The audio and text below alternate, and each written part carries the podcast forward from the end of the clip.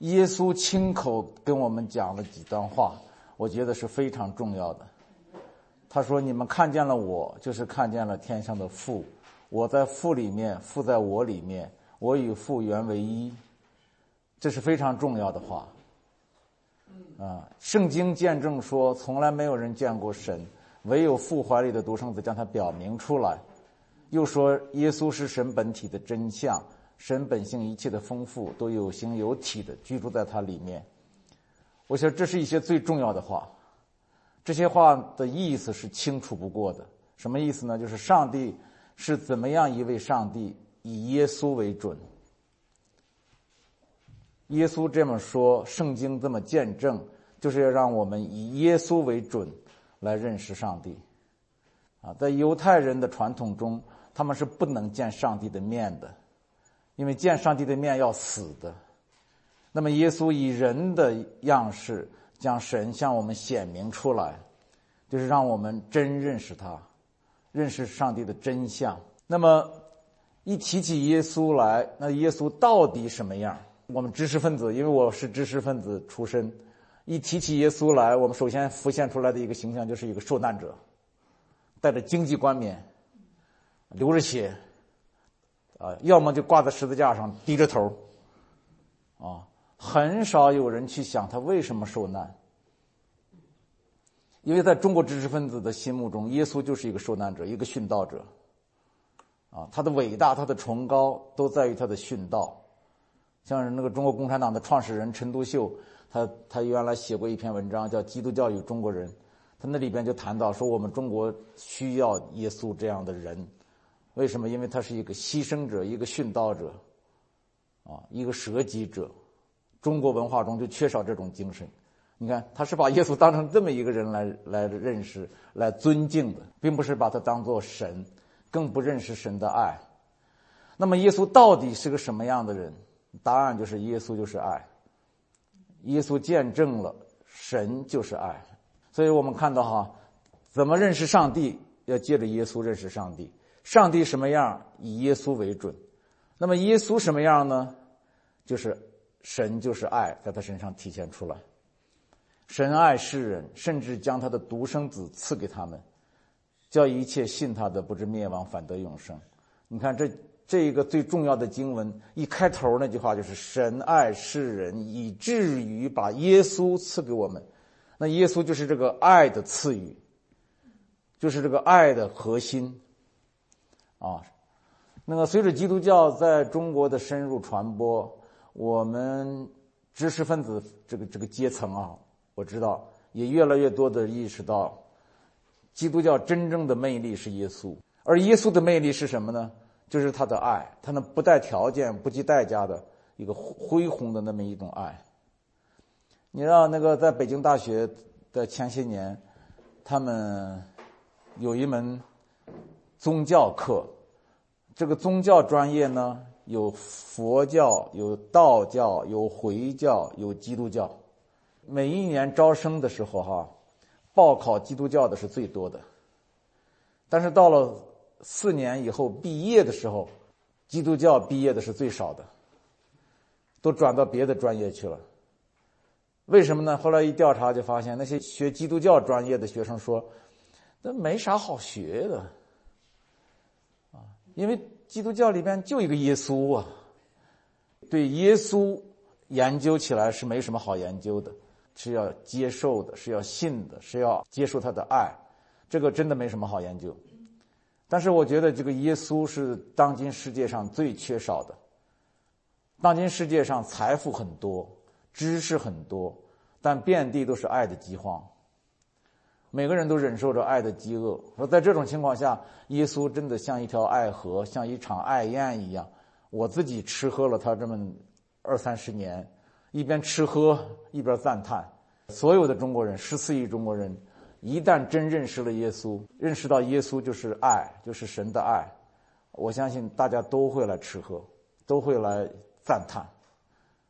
啊，在耶稣的一言一行、一举一动当中啊，我们都可以看见爱的影子。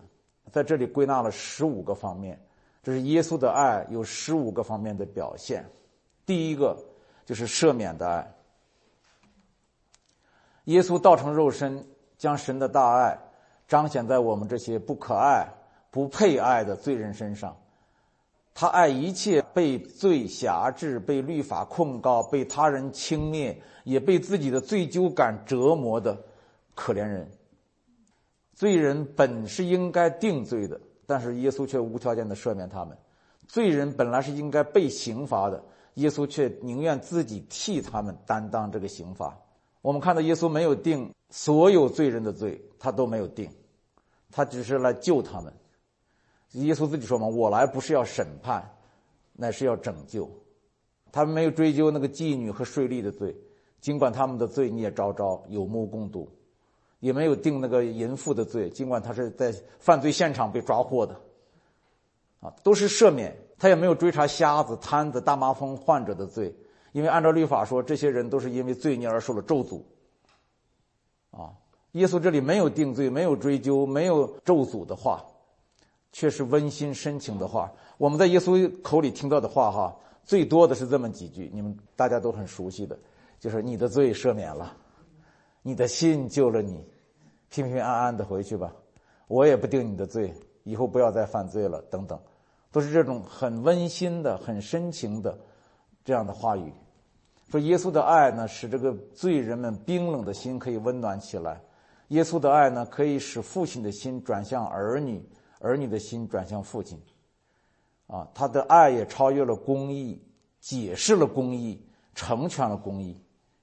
耶稣的爱是人间的爱不能媲美的独有的大爱。这种独有的大爱的第一条就是赦免，恩典的赦免。那么第二个爱呢，就是饶恕的爱。彼得曾经问耶稣，这大家都知道哈。彼得问耶稣说：“我弟兄得罪我，我要饶恕他多少次？七次可以吗？”耶稣说：“我告诉你，不是七次，是七十个七次，七七四百九，不是说到四百九十一就不行了。实际上是等于说是无限的饶恕下去，啊，无限的饶恕下去。耶稣在不同的场合以各种方式在强调，强调什么呢？你们若不饶恕人的过犯，天父必不饶恕你们的过犯。为什么这么不讲原则？绝对的饶恕，绝对的不许论断。”他都没有说说说在什么情况下你们可以饶恕，在什么情况下你们不要饶恕，他讲了这个了吗？没有。如果这么讲，就是有条件的。他也没有说你们要正确的论断人，啊，不要错误的论断人，他也没这么说。他说一概你们不要论断人。这里面的奥妙就在于耶稣的用语，耶稣的用词是非常准确的。他说你们。凡是论断人的，必被论断；你们不饶恕人的，必不被神饶恕。这是无条件的。这种无条件性，当然我今天不展开讲这个，这个以后我们还会讲到。这是因为我们人都是罪人。既然我们都是罪人，首先你没有资格去论断别人，是吧？啊，另外你也没有能力去论断别人。为什么这么不讲原则？为什么只讲饶恕，而且讲的这么绝对？因为神就是爱。耶稣命令他的门徒说嘛：“你们要爱仇敌，为逼迫你们的祷告。”在路加福音里边，耶稣说：“神是恩待那忘恩的。”第一次读到这个话，我觉得很吃惊。什么？神恩待那忘恩的？他忘恩你还恩待他？第二句话还恩待那作恶的？你作恶你还恩待他？因为在普通老百姓眼里，上帝是。去恶扬善，这才叫最基本的上帝品格嘛。可是耶稣竟然说他恩待那忘恩的和作恶的。他甚至指着太阳说：“太阳照好人也照歹人，歹人他都爱，他都供应。”当然这是个奥秘。为什么上帝这么宽容，这么不讲原则？啊，这个。但是如果我们从神就是爱这个本质上来想，就想得通了。他就是爱。这么说吧，整个宇宙就是爱，他从无到有创造出来，呃，在里边有一个人类活着，啊，他他他用空气、阳光、大地、雨水养着我们，他就是爱。他要给我们较起真儿来，那谁活得了啊？当他这样的时候，我们才得以存活，我们才能够世世代代的延续生命。所以耶稣这么说，他自己也这么行。那些杀害他的人，那些按公平、按公义、按公理绝对不可饶恕的人，耶稣都饶恕。在十字架上那句话是非常著名的，说：“父啊，赦免他们，因为他们所做的，他们不晓得。”这句话穿透古今，穿透善恶，穿透天堂地狱，在哪里的人都被这句话震撼。你杀了他，他都理解你，他都饶恕你。第三个爱，我要跟大家讲是担当的爱，就是耶稣担当我们的罪，担当我们的死。当耶稣将各式各样的罪人们。啊，这些罪人都是被律法所追讨的，这些罪人哈，一个个都揽在自己怀里的时候，律法的强大火力就全部集中在耶稣身上。你们注意这一点哈。当他说这个淫妇没罪不定罪，说这个妓女没罪不定罪，说那个税吏不定他的罪，什么罪人拉到耶稣这里，耶稣都不按律法定他的罪，那些法利赛人就把全部的愤怒集中在耶稣身上。律法的火力借着法利赛人的愤怒都集中在耶稣身上，啊，在他们看来，既然耶稣这么慷慨仁慈，将罪人向律法所欠的债一概都免了，那么这些罪债理所当然归到耶稣头上。律法不会放过耶稣，而耶稣自己也早有准备，要舍己替罪人们偿还一切罪债。所以耶稣在克西马尼安痛苦的祷告说：“父啊，这苦杯如果不能离开我，必要我喝。”就愿你的旨意成全。他心里知道，耶稣因爱而担当，因担当而受难，像赎罪的羔羊一样，将我们的罪债通通还清了。这样一种浩瀚的恩典，律法就再也无权追讨我们。他为我们的过犯受害，为我们的罪孽压伤。因他受的刑罚，我们得平安；因他受的鞭伤，我们得医治。这是那个担当的爱。第四个是舍命的爱。这个大家都很清楚，担当到一个地步，他可以为我们舍命。当时他被挂在十字架上的时候，那个犹太人不嘲笑他吗，说你救了别人，救你自己吧。他们说这话的时候，他们不知道自己在说什么。他正是因为他要救别人，所以他不能救自己。他如果要救自己，他就不救别人；救别人就不能救自己，而是要舍自己。耶稣说嘛：“人为朋友舍命，人的爱心没有比这更大的。”在最后的晚餐上。他举起那杯嘛，他说：“这是我跟你们立约的血，为多人流出来，是罪得赦。”都是讲他要舍命。他如果不舍命，我们就不得命。保罗后来颂赞说嘛：“为一人死是少有的，为人人死或者有敢做的，是吧？唯有基督在我们还做罪人的时候就为我们死了，神的爱就在此向我们显明了。”啊，保罗讲的这个话很透彻。就是说，我们根本不配耶稣替我们死。如果我们是人人，我们是呃异人，呃，那么还说得过去。就就就就我们这个糟样子，还值得耶稣替我们死？但是他就真的就为我们死，因为在耶稣眼里，没有一个人是不配的，因为在恩典下没有配不配这一说。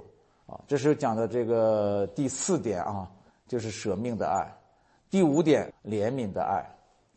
爱必生怜悯，啊，怜悯像审判夸胜，意思就是说，该判你罪、判你刑、判你死的时候，却因着怜悯不判你了，这就是怜悯像审判夸胜了，不问原因，没有理由，怜悯一切需要怜悯的人，包括敌人、罪人、穷人、病人、孤寡人、残疾人、污秽人等等，耶稣都怜悯。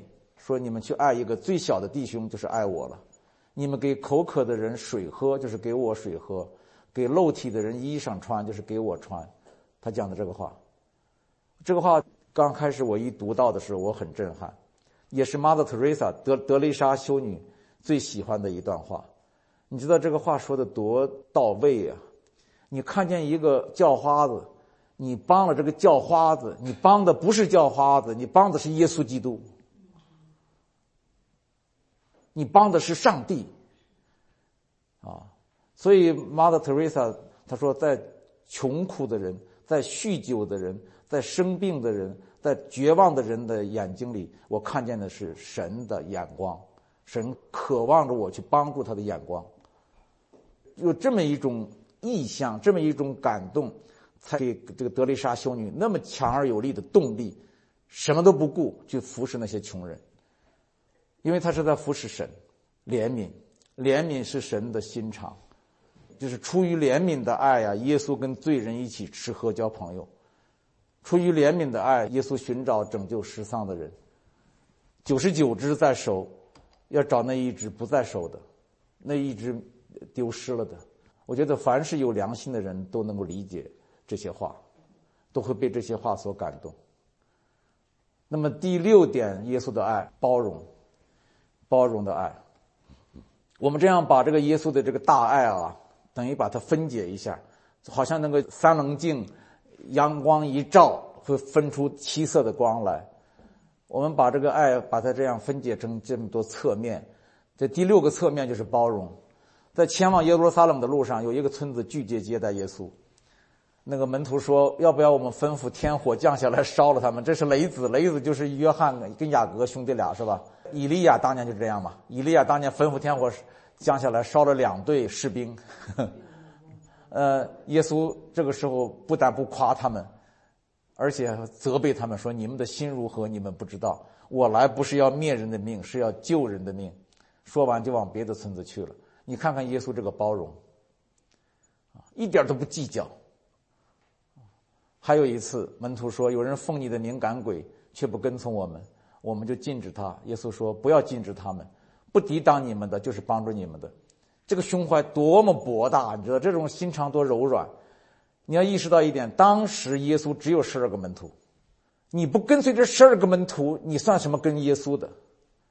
不像现在基督教里边分很多派，我不跟你这一派，我跟另一派也算基督教。那个时候你不跟这十二个人就不是跟耶稣啊。那彼得他们说的很理直气壮啊，不跟着我们，那怎么能奉你的名？那耶稣回答：你看多宽广，只要不抵挡你们的，就是帮你们啦。跟不跟你们不重要，奉我的名就可以了，就这意思。所以我常常跟弟兄姐妹们分享这一点，我们这些宗派之间。应该有这种胸怀，啊，你跟我意见一致不一致不重要，只要你跟耶稣意见一致就可以，对不对？因为我们都是门徒，门徒都是人，都是有局限性的，都是一个一个侧面，而只有神才是全面。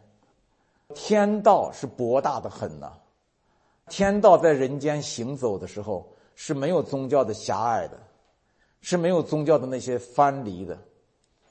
宗教或者宗派，他们总是试图把神的爱圈在自己的院子里，但是他们哪里知道神的爱是圈不住的，神的爱是无远佛界的。这是我讲的这个神的爱，这种包容的爱。第七个侧面，神的爱是一种服侍的爱。最后的晚餐，耶稣一个接一个的给门徒洗脚，啊，他说：“我到世上来，不是来受人的服侍，而是来服侍人。”啊，我是你们的主，尚且洗你们的脚，你们也要彼此洗脚。在你们中间，谁要为首，就要做众人的仆人。爱是有表现的，这个大家都知道的，各种各样的表现。啊，这个其中在人与人的关系上，一个重要的表现就是服侍人。你看看阳光，阳光怎么服侍我们？阳光从来不要人服侍他，阳光光服侍我们。所以有人说。上帝的爱是单向的爱，one way love。这个造阳光的神，如今成为人来服侍我们。我们本不知何为爱，爱是从神来的。这是约翰一书讲。我们本不知何为爱，爱是从神而来。这就是单向的爱。耶稣就是单向的。第八个爱呢是体贴。当耶稣临近耶路撒冷的时候。远远的眺望他的时候，他意识到自己要死在那里的时候，他没有为自己悲伤，但是却为这座城市要遭受蹂躏而悲伤，深情厚谊的说：“耶路撒冷啊，耶路撒冷，我多少次愿意聚集你的儿女，好像母鸡把小鸡聚集在翅膀底下，只是你们不愿意。”啊，他那个时候心里所体贴的是什么呢？不是他自己，他一点都不体贴自己。还有他去骷髅地的路上背着十字架，他摔倒，那些耶路撒冷的妇女们为他哭泣。可那个时候他心里边顾念的不是他自己，而是那些心疼他、为他哭泣的人。他对那些妇女们说：“说耶路撒冷的女子啊，不要为我哭泣，为自己和自己的儿女们哭泣吧。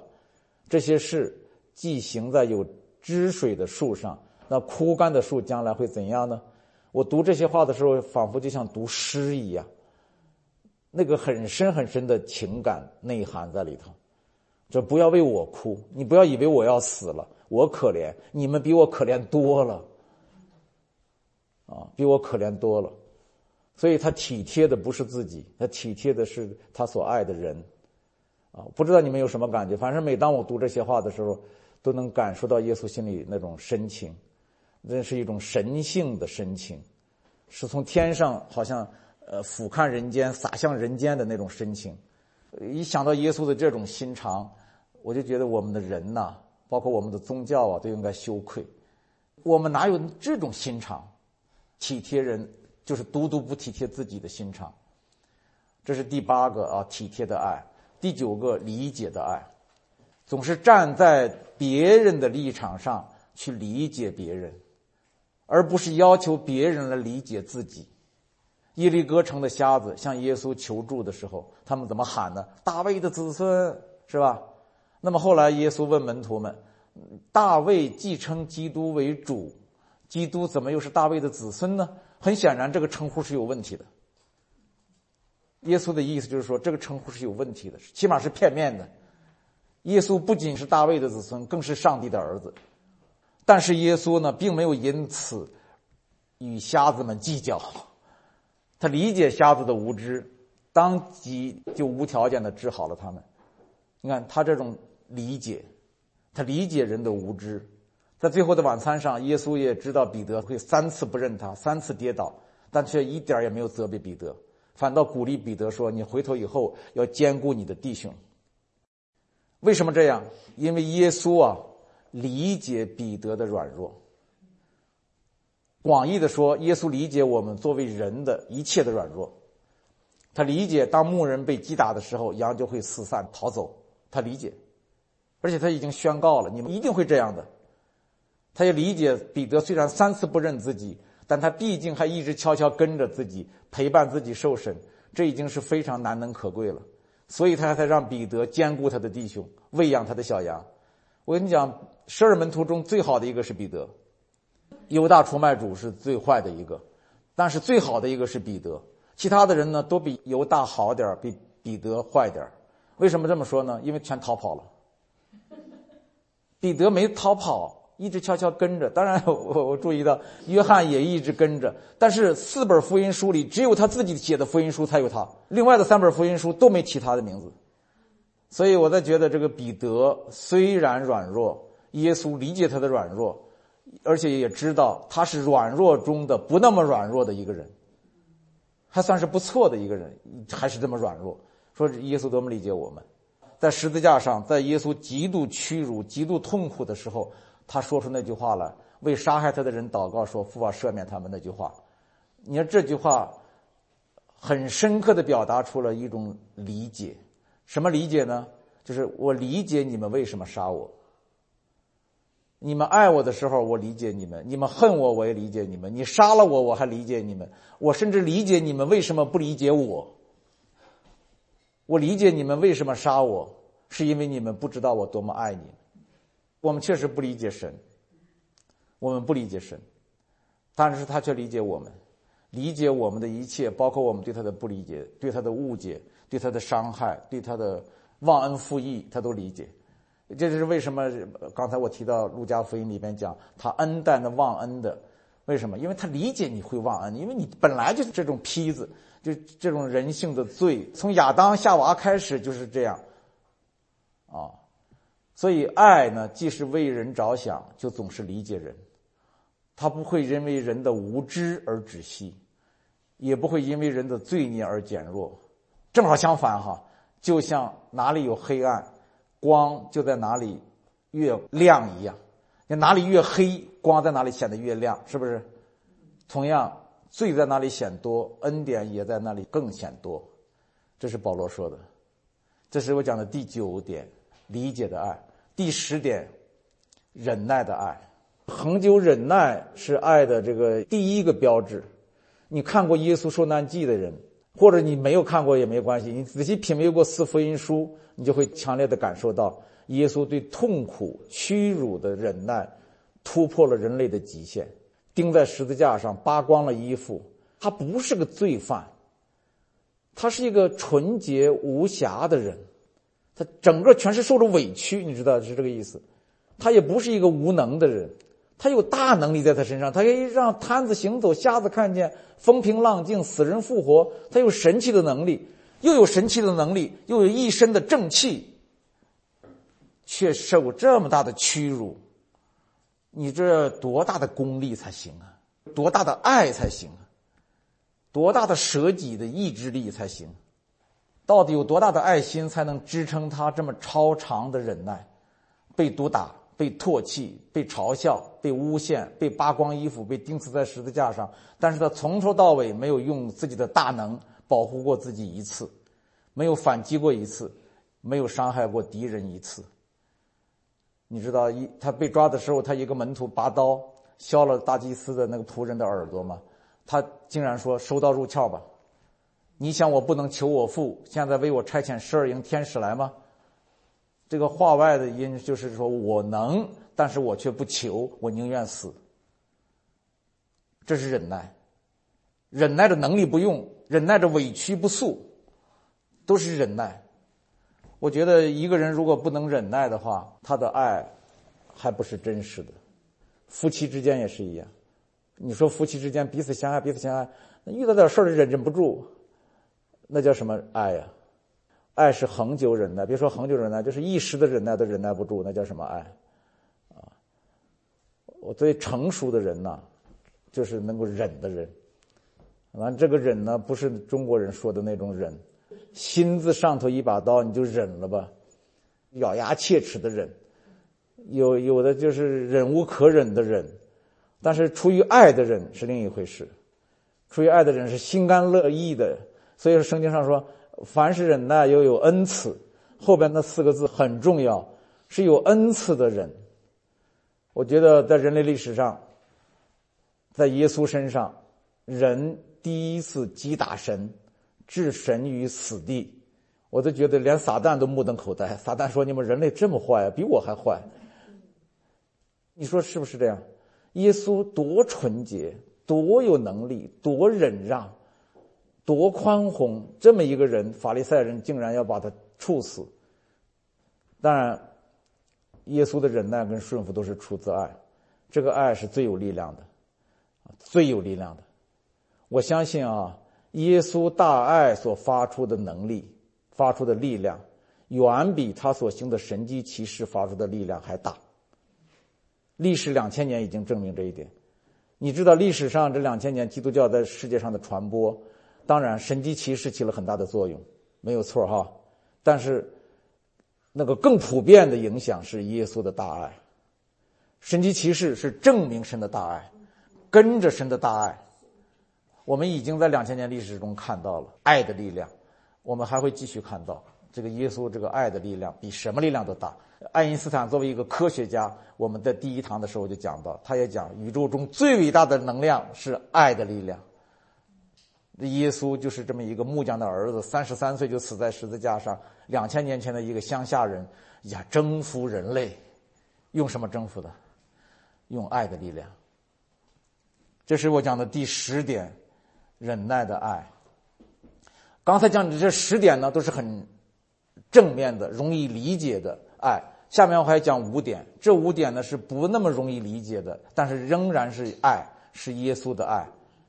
第十一点就是应允的爱，应允啊，耶稣应允说：“凡祈求的就得着，寻找的就寻见，叩门的就给他开门。”耶稣凭什么这么应允我们人类？仔细的思考，你就会发现，他的这个应允，凭的就是上帝有求必应的大爱，和有求必应的大能。他是凭着大爱和大能才这么说：你们求就得着，找就找见，叩门就开门。为什么？因为他爱你，因为他有能力帮助你。所以，这个应允的大爱是只有从神这里才有的，那大麻风的患者求他医治，他就伸手去摸，一摸大麻风就干净了，又愿意又有能力。啊，钉在十字架上的一名强盗求耶稣再来的时候接纳他，耶稣立即说：“今天下午你就与我同在乐园里。”这是有求必应，啊，有应必成。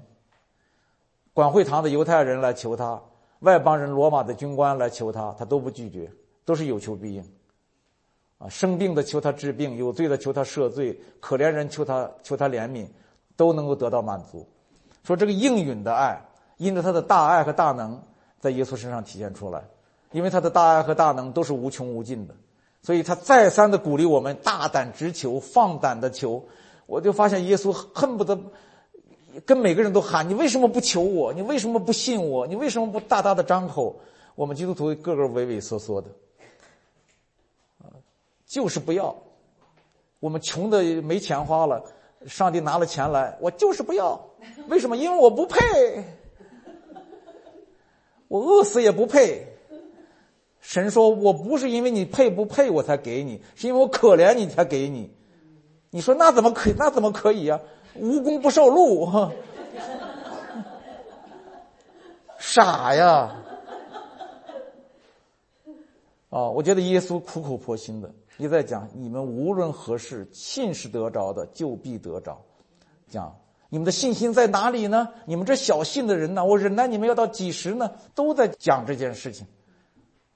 阻碍我们信神的有很多的要素，比方说理性，啊，是吧？律法，停留在律法上，那你不可能有信心，因为你没有一个人能够行全律法的。你除非。看准了恩典，那你才会有信心。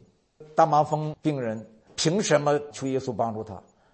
他身上没有什么可凭的东西，他只能凭着耶稣的恩典和怜悯。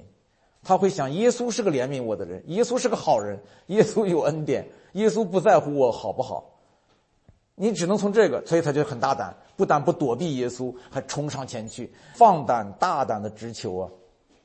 耶稣就是鼓励我们。耶稣举例说：“哈，一个蒙冤的寡妇求一个官为她伸冤，虽然这个官不仁不义、无动于衷，但是寡妇一再的缠磨，最终为她伸了冤。”耶稣在这里提醒我们什么呢？连一个不义的官儿尚且如此，何况你们的天父，难道会不听你们的祷告吗？不听你们的呼求吗？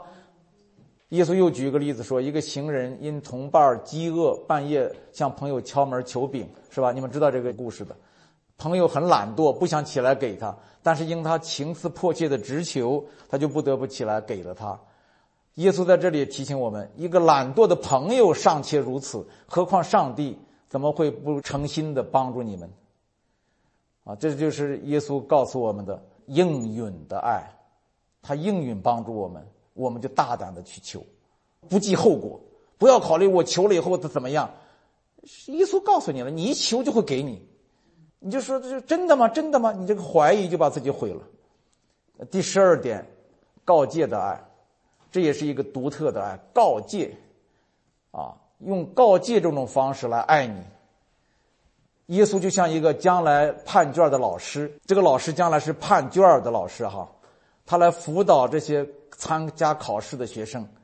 他辅导的时候跟其他的老师不一样，他提前就把考题给学生，也把答案给学生。有这么好的事吗？他说：“只要学生相信并记住就好了。”很奇怪是吧？就一点都不奇怪。这就是上帝告诫的爱。上帝从来都是把前因后果都告诉你的。圣经啊，从来都是这样。你查圣经，你发现上帝说一件事的时候，他会把后果告诉你，把答案告诉你。当初上帝告诫亚当不要吃这个树上的果子，吃的日子必定死，这不是后果吗？但是亚当不信这个话，就跌倒了。那么今天我发现耶稣哈，就是千方百计的告诫我们，告诫什么呢？告诫我们要信他。你看耶稣最强调的就是让我们信他，信他，信他。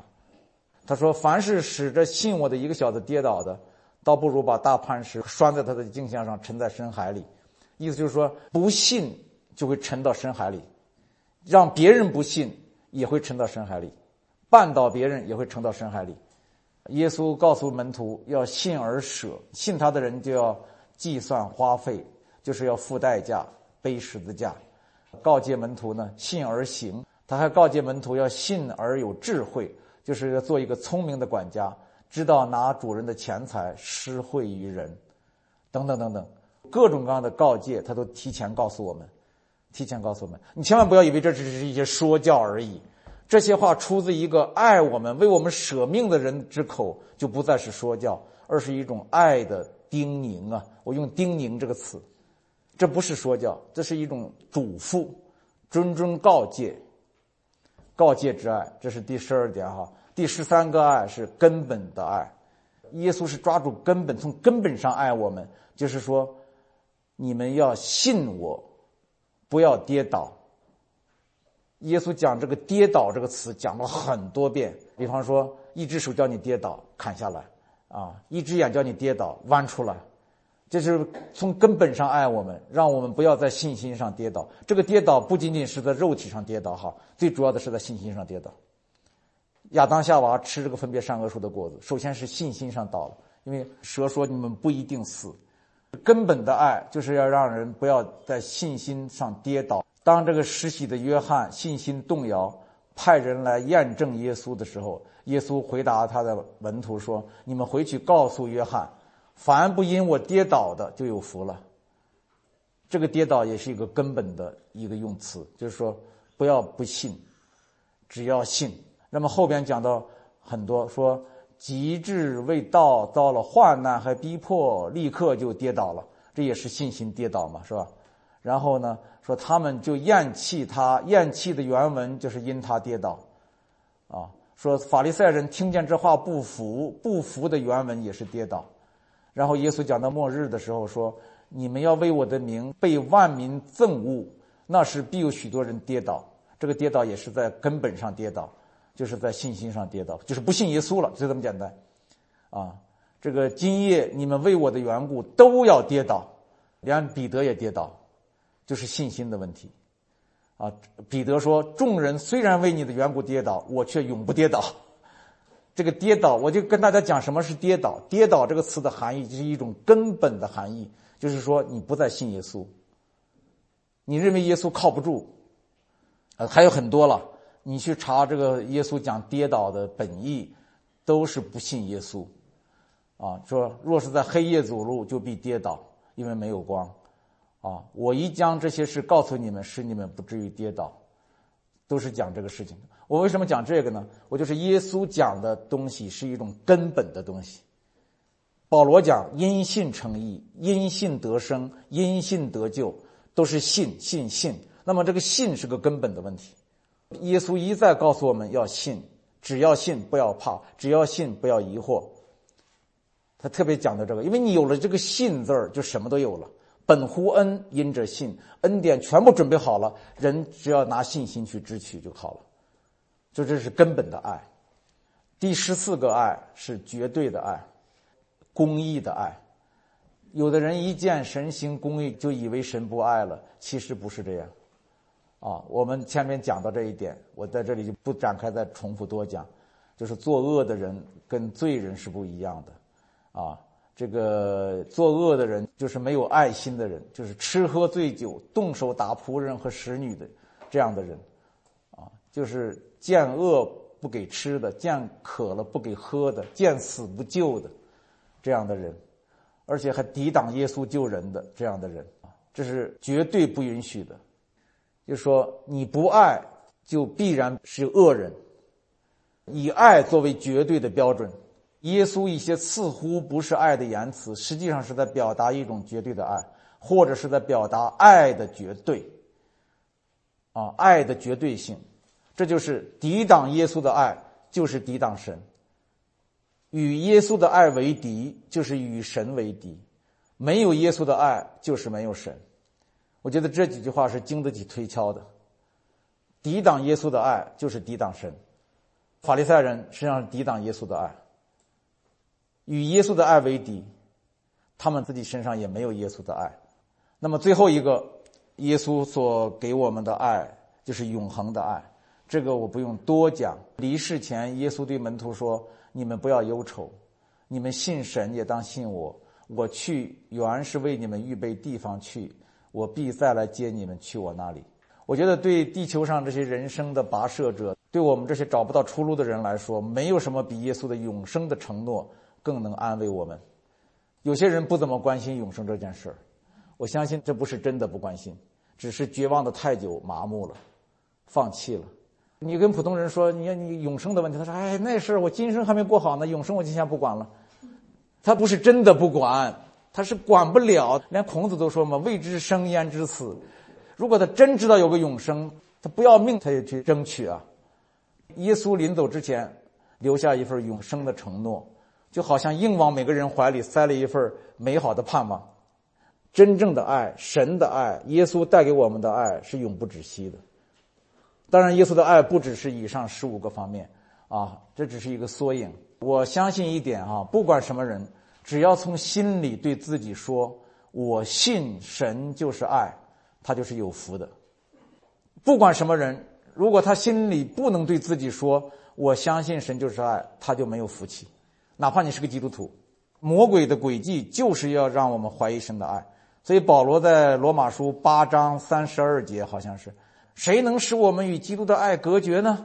那一大串像爱的赞歌一样，保罗就是呼喊起来了：是刀剑吗？是人裸体吗？哇哇哇哇哇哇！一大段那一大段那一大段是不不应该有标点符号的。